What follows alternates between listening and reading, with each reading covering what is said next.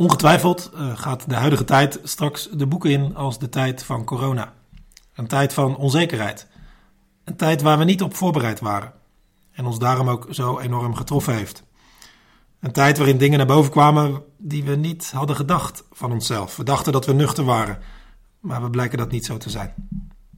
En nu weten we niet hoe lang het gaat duren en hoe erg het zal worden. Er wordt wisselend over gedacht. Je hebt mensen die denken dat, los van een hoop ongemak, het verder nog wel mee zal vallen. Je hebt mensen die denken dat het maar relatief is wat wij aan ellende meemaken. In Lesbos, Nigeria, aan de Turk-Syrische grens in Noord-Korea, daar weet men pas wat isolement, angst, ziekte en doodsangst is. Anderen wijzen liever op de positieve gevolgen van deze crisis. Meer aandacht voor gezondheid, de natuur die zich herstelt en dat soort dingen meer. Weer anderen zien een veel donkerder scenario voor zich. Een rampzalig scenario. Zowel economisch gezien als wat betreft vele slachtoffers onder de kwetsbare en oudere mensen van onze tijd. Maar hoe het ook zal worden, en niemand weet het echt, deze tijd is voor westerse begrippen een ongekende tijd van onzekerheid, onrust, angst en isolement. De huidige tijd is ook de tijd voor Pasen. Die is al veel langer geleden de boeken ingegaan als de lijdenstijd, waarbij mensen al eeuwen bij het lijden en sterven van Jezus stilstaan. Bij Jezus viel dat lijden zeker niet mee, maar werd het het meest zwarte scenario dat je maar kon indenken. We leggen vandaag onze eigen tijd, de coronatijd, naast de lijdenstijd van Jezus. Of in ieder geval van een stuk uit het lijden van Jezus. En we kijken naar wat ons dat zegt. Het is een stuk uit het evangelie van Matthäus, wat we bij Noorderlicht al sinds de kerst, in ieder geval tot en met Pasen, volgen. Ik lees een gedeelte uit Matthäus twintig en Matthäus zesentwintig. Matthäus twintig, vers zeventien tot en met drieëntwintig. Onderweg naar Jeruzalem nam Jezus de twaalf leerlingen apart. Hij zei tegen hen: "We zijn nu op weg naar Jeruzalem, waar de mensenzoon zal worden uitgeleverd aan de hoge priesters en de schriftgeleerden die hem ter dood zullen veroordelen. Ze zullen hem uitleveren aan de heidenen, die de spot met hem zullen drijven en hem zullen geeselen en kruisigen. Maar op de derde dag zal hij worden opgewekt uit de dood." Daarop kwamen de moeder van de zonen van Zebedeus met haar zonen naar hem toe. Ze viel voor hem neer om hem om een gunst te vragen. Hij vroeg haar: "Wat wilt u?" Ze antwoordde: "Beloof me dat deze twee zonen van mij in uw koninkrijk naast u mogen zitten, de een rechts van u en de ander links." Maar Jezus zei hun: "Jullie weten niet wat je vraagt. Kunnen jullie de beker drinken die ik zal moeten drinken?" "Ja, dat kunnen wij," antwoordden ze.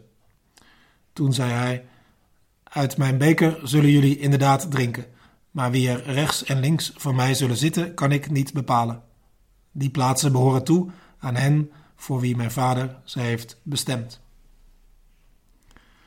En dan uit Matthäus zesentwintig, vanaf vers zesendertig. Vervolgens ging Jezus met zijn leerlingen naar een olijfgaard die Getsemane genoemd werd. Hij zei: "Blijven jullie hier zitten, ik ga daar bidden." Hij nam Petrus en de twee zonen van Zebedeus met zich mee. Toen hij zich bedroefd en angstig voelde worden, zei hij tegen hen: "Ik voel me dodelijk bedroefd. Blijf hier met mij waken." Hij liep nog een stukje verder, knielde toen en bad diep voorovergebogen: "Vader, als het mogelijk is, laat deze beker dan aan mij voorbij gaan. Maar laat het niet gebeuren zoals ik het wil, maar zoals u het wilt." Hij liep terug naar de leerlingen en zag dat ze lagen te slapen. Hij zei tegen Petrus: "Konden jullie niet eens één uur met mij waken? Blijf wakker en bid dat jullie niet in beproeving komen. De geest is wel gewillig, maar het lichaam is zwak." Voor de tweede maal liep hij van hen weg en bad: "Vader, als het niet mogelijk is dat deze beker aan mij voorbij gaat, zonder dat ik eruit drink, laat het dan gebeuren zoals u het wilt." Toen hij terugkwam, zag hij dat ze weer sliepen, want ze waren door vermoeidheid overmand. Hij liet hen achter, liep opnieuw wat verder en bad voor de derde maal met dezelfde woorden als daarvoor.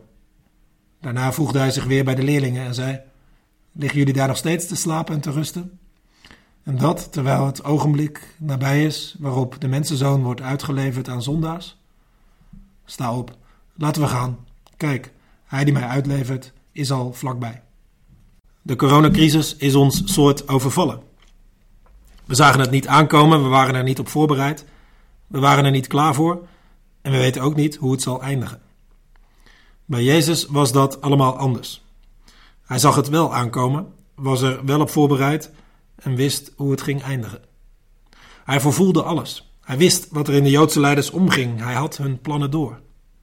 Hij wist dat zijn boodschap, zijn leven, zijn revolutionaire boodschap zo tegen de status quo van die dagen inging dat het wel tot een botsing moest komen. Hij wist dat Gods nieuwe wereld waar hij mee bezig was uiteindelijk niet te verenigen was met de machten van deze wereld. In Matthäus wordt keer op keer de nadruk erop gelegd dat Jezus wist wat hem te wachten stond aan lijden en sterven. En dat hij dit keer op keer aan zijn leerlingen probeerde over te brengen.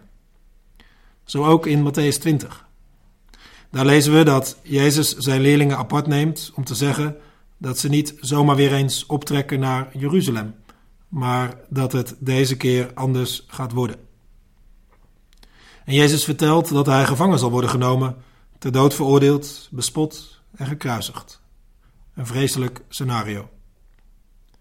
Ik vermoed voor de leerlingen van Jezus het meest zwarte scenario. Dat hun leider, hun Messias, van wie ze verwachten dat hij de hele politieke situatie in één keer voor hen ten goede zou keren.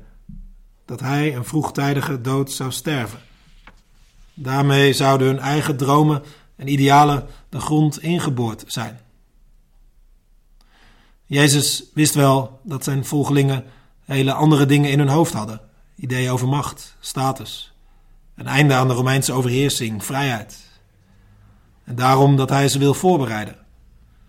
Maar zijn woorden lijken niet bij zijn leerlingen aan te komen. Ze kunnen of willen de werkelijke betekenis ervan niet bevatten. Zo blijkt in hoofdstuk twintig. Want vlak nadat Jezus het een en ander gezegd heeft over zijn lijden en sterven, komt de moeder van twee van zijn leerlingen, Johannes en Jacobus, naar hem toe. Om hem, Jezus, om een gunst te vragen. Misschien wel op verzoek van die twee, wie weet. In ieder geval, zij vraagt om twee vooraanstaande ministersposten voor haar zoons. Overduidelijk zit deze moeder, net als haar zoons, met andere dingen in haar hoofd dan waar Jezus het net over had gehad. Misschien hadden ze gedacht dat Jezus figuurlijk sprak als dat er grote offers gebracht moesten worden om een grootse overwinning te halen. Zoiets. Of paste het zo niet in hun plaatje dat ze het maar gewoon geparkeerd hebben als dat zal ik wel niet goed gehoord hebben en er voor de rest maar snel aan voorbij gegaan zijn. In ieder geval blijven ze niet lang bij de offers en het lijden stilstaan en zijn ze met hun hoofd al bij de overwinning en hoe zij daar maximaal van kunnen profiteren. Ze kunnen er niet aan of willen er niet aan dat Jezus letterlijk bedoelt met wat hij zegt over gevangenschap, lijden en sterven. En we kunnen ons dat natuurlijk wel voorstellen. Soms wil je bepaalde berichten gewoon niet horen. Kun je die niet erbij hebben en dan probeer je het zo lang mogelijk te ontkennen. Maar dan zegt Jezus, jullie weten niet wat je vraagt. Nee, ze hebben geen idee wat ze vragen. Want ter linker en ter rechterzijde van Jezus, dat zal een paar dagen later terugkomen als Jezus hangt aan een kruis. Met ter linker en ter rechterzijde twee misdadigers die zijn meegekruisigd. Als ze bij Jezus willen horen, dan is ter linker en ter rechterzijde niet direct een ministerspost, maar eerder een plek van groot lijden.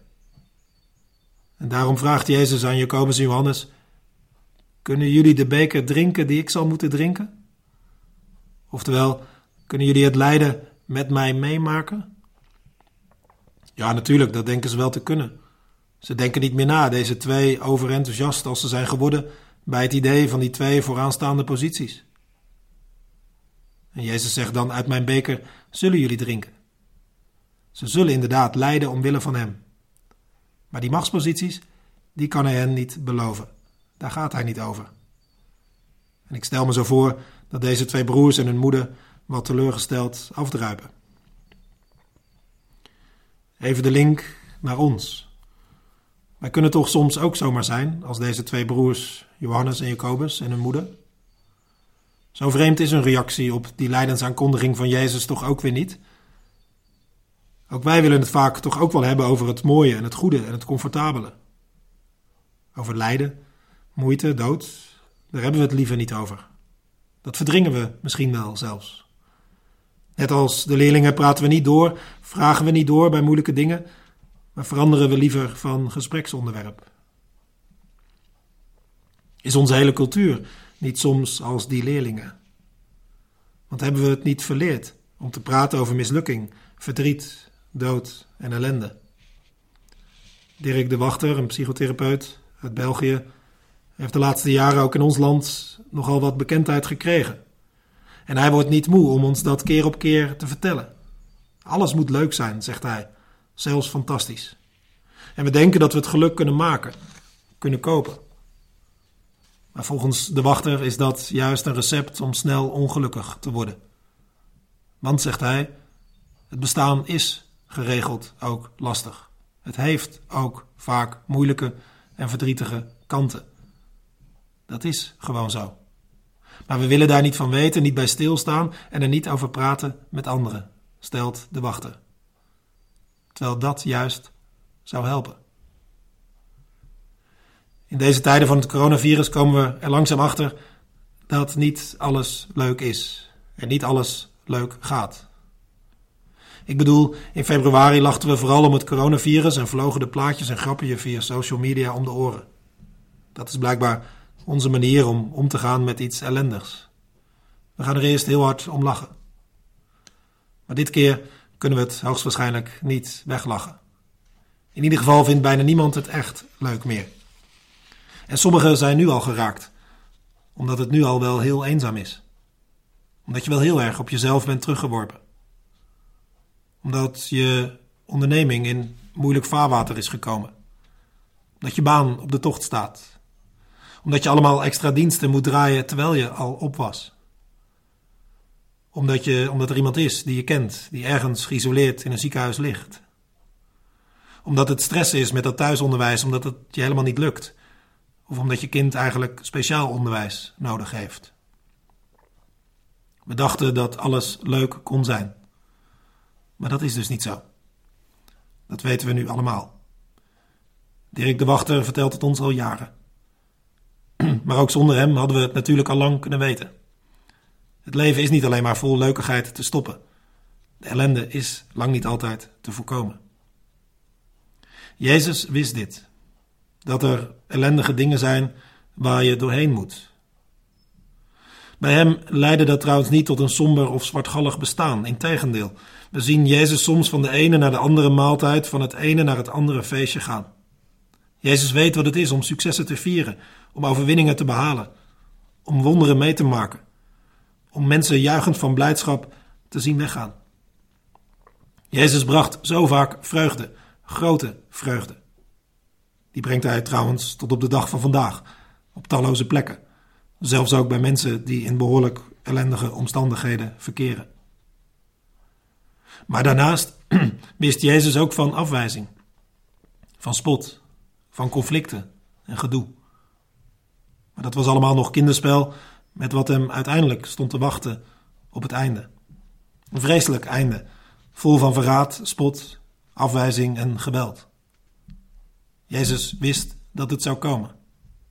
Hij wist dat hij er doorheen zou moeten. Niet alleen uit Matthäus twintig blijkt dat. Het blijkt ook een paar hoofdstukken verder waar die beker weer terugkomt. We hebben het niet gelezen, maar het is tijdens het laatste avondmaal.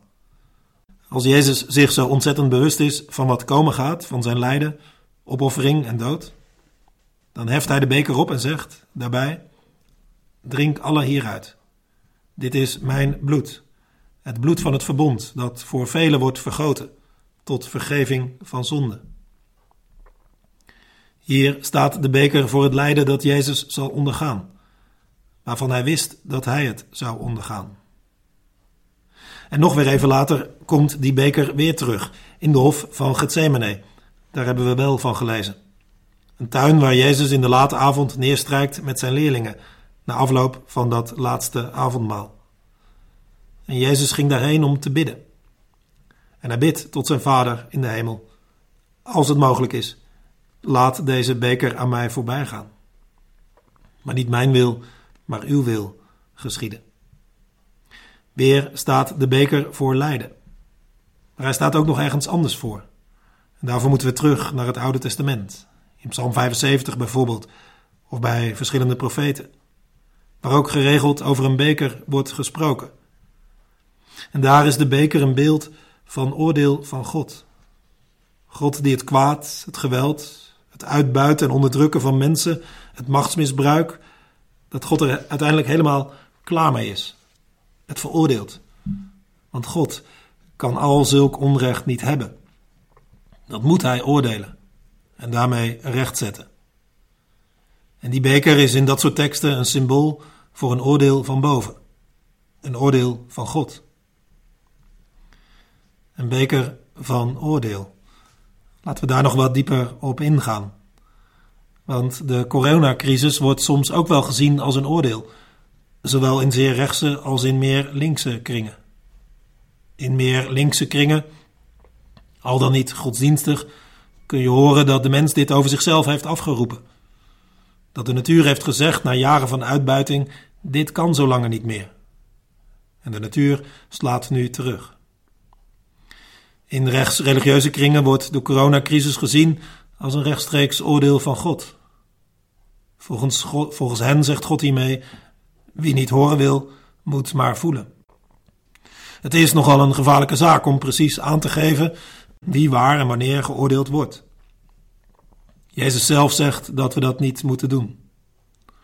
Als mensen hem eens vragen of een groot ongeluk, waar allerlei mensen waren omgekomen, of dat een straf van God was. Dan zegt Jezus dat je zo niet moet kijken. En dat het zeker niet zo is dat die verongelukte mensen slechter waren dan anderen. En daarom dat ongeluk kregen.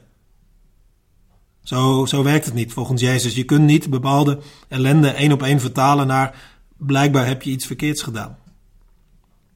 Alsof de mensen die nu het meest geraakt worden door dit coronavirus het slechter hebben gedaan dan zij die straks de dans zullen ontspringen. Nee, zo zit het niet. Maar wat er wel over te zeggen is, over zo'n crisis, is dat God vaker via een crisis dingen rechtzet of ten goede keert. En dat is ook wat God met deze crisis van plan kan zijn. Want als je gelovig bent, dan is het een crisis die God blijkbaar niet voorkomen heeft. En je zou kunnen zeggen, met alle voorzichtigheid, dat God kans zag om met deze crisis dingen recht te zetten. En crisis, dat komt van het Griekse woord kritijn. Een woord dat je ook kunt vertalen met oordeel. In het Nieuwe Testament, dat in het Grieks is geschreven, zit oordeel en crisis dus dicht bij elkaar. Daar is een oordeel, een, een crisis, een manier van God om dingen recht te zetten. Zoals ook in de rechtspraak een oordeel er is om dingen recht te zetten. En daarom zit er in het Bijbelse denken ook altijd een heel positieve kant aan oordeel, aan crisis. Dat zegt namelijk dat God het nog niet opgegeven heeft. Dat God bezig is de dingen rechter te maken, meer recht te zetten. En als je gelooft in God, dan is zo'n coronacrisis niet het einde. Je kunt er toch, ondanks alles, ook met vertrouwen naar kijken. Dat God ook zoiets naars kan gebruiken om dingen recht te zetten, rechter te maken. En ook die crisis van Jezus, dat oordeel dat Jezus gaat dragen, ook dat heeft die twee kanten. Aan de ene kant is iets, iets, iets verschrikkelijks, anderzijds iets hoopvols. Het verschrikkelijke is dat Jezus, de meest onschuldige ooit, die beker gaat drinken van lijden en oordeel. En dat was werkelijk iets verschrikkelijks. Dat voel je wel mee als je leest wat er in Matthäus zesentwintig over staat. Jezus ervaart het ook als iets verschrikkelijks. Want het is nogal iets groots wat hij gaat doen. Denk je maar eens in. Het is het oordeel over al het kwaad. Ooit gebeurd. Al het onrecht. Al het geweld. Alle leugen en bedrog. Alle verraad. Alle uitbuiting van vrouwen en kinderen, ouderen en jongeren. Alle hoogmoed. Het egoïsme. Al het machtsmisbruik. Alle haat. Alle spot. Roddels, al het hamsteren, al het ik heerst, alle laster, alle duistere praktijken, alle zonden, groot en klein. En daarbij alle keren dat het goede gedaan en gezegd had kunnen worden, maar waar de andere kant op werd gekeken. Alle onverschilligheid, alle schuld van alle tijden. Het oordeel over dat alles. Het rechtvaardige oordeel over dat alles. Dat gaat Jezus dragen. Dat zit allemaal in die beker. En die beker, die volle beker, die zal hij tot de laatste druppel gaan drinken. En dan kun je je voorstellen dat het Jezus enorm benauwt. Hij heeft als enige door wat er gaat gebeuren. Maar nu het staat te gebeuren, wordt hij gek van angst en verdriet. En hij smeekt of er een andere weg is. Hij smeekt of God deze beker, als het maar enigszins kan, van hem af wil nemen. Tot drie keer toe. Maar er blijkt geen andere weg te zijn. En als je verder zal lezen, na dit gebed is Jezus rustig geworden en draagt hij het oordeel. Op een waardige manier. Hij wordt gevangen genomen, bespot, geslagen, op een valse manier terechtgesteld, ter dood gebracht aan het kruis. En hij sterft.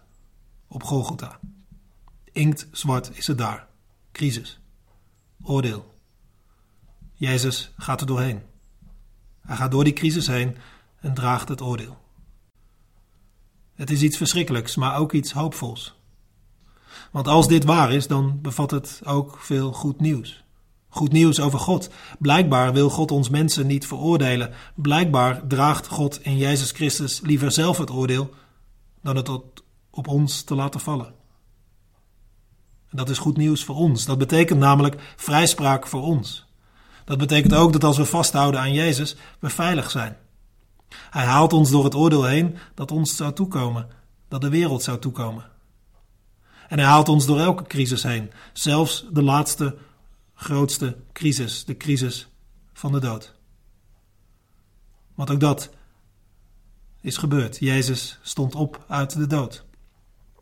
Zoals hij ook al had voorspeld in Mattheüs twintig. En zo heeft dat hele gebeuren van het kruis en de opstanding ook iets heel hoopvols. Laat me afsluiten en wat ik gezegd heb samenvatten. Dat doe ik met drie dingen die je kunt meenemen onze huidige tijd in. De tijd van de coronacrisis. Allereerst, als je dit verhaal van Jezus kent, gelooft, je eraan vasthoudt, dan sta je realistisch in het leven. Niet alles is leuk. Er is ellende. Er is pijn, verdriet, eenzaamheid, isolement. Niet alles is maakbaar. Niet alles kun je onder controle houden. Dat was het bij Jezus ook al niet. En dat is het bij velen op deze wereld niet. En dat is het bij ons ook niet. Wel zo realistisch om dat te beseffen. En we kunnen maar beter, net als Jezus, proberen om daarover te praten. Niet iedereen zal dat gesprek aankunnen. Maar we doen er goed aan om het wel bespreekbaar te maken.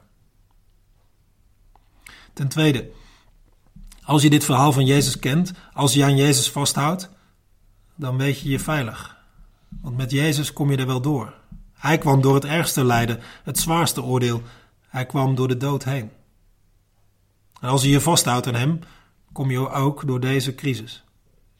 Ook als je je geld verliest door deze crisis. Ook als je ziek wordt. Ook als je mensen zou verliezen. Ook als je bang en alleen bent. Ook als je toekomst onzeker is. Met Jezus kom je er wel door. Met Jezus kom je uiteindelijk overal door. Zelfs uiteindelijk door de dood heen. Want hij zal je ook daar doorheen dragen. En ten derde, als je dit verhaal van Jezus gelooft, als je in Jezus gelooft, dan kun je hoopvol kijken. Want je weet dat een crisis niet het laatste woord is. Maar je weet dat een crisis kan worden opgepakt door God om iets goeds te bewerkstelligen. God gebruikte al het slechte dat tegen Jezus gedaan werd om daarmee iets uitzonderlijks goeds te bewerkstelligen voor de hele wereld. Het meest duistere moment op aarde, aan het kruis van Golgotha, werd door God veranderd in een oneindige bron van licht en liefde. God keert zo vaak dingen ten goede. Dat is wat hij wil. Ook zijn coronacrisis, je ziet het al gebeuren. In Venetië kan je de vissen weer zien zwemmen. In Wuhan fluiten de vogels alweer. En je ziet het ook, je ziet ook allerlei vormen van omzien naar elkaar die er eerder niet waren. Ook deze crisis heeft naast allerlei ellende ook nu al positieve gevolgen. En als je je vasthoudt aan Jezus mag je erop hopen dat ook op persoonlijk vlak deze coronacrisis je uiteindelijk misschien wel iets goeds gaat brengen. Of dat er iets gaat veranderen. Of dat je meer oog krijgt voor mensen. Of meer oog voor God. Of dat je je tempo gaat aanpassen. Misschien komen er wel ongedachte nieuwe wendingen in je leven. Of in het leven van die ander die je lief hebt. En die nu door een heftige crisis heen gaat. Het zou zomaar kunnen gebeuren. Want God pakt vaak crisis op om dingen te veranderen ten goede. En dat mag je hoop geven, welke crisis er ook nog komt. Want God is bezig. God is bezig om dwars door al die crisis heen zijn toekomst te laten doorbreken. Een toekomst waar al het kwaad is verdwenen, waar geen rouw en verdriet meer zal zijn, geen virussen, geen dood, waar het enkel goed is. Dankzij Jezus. Amen.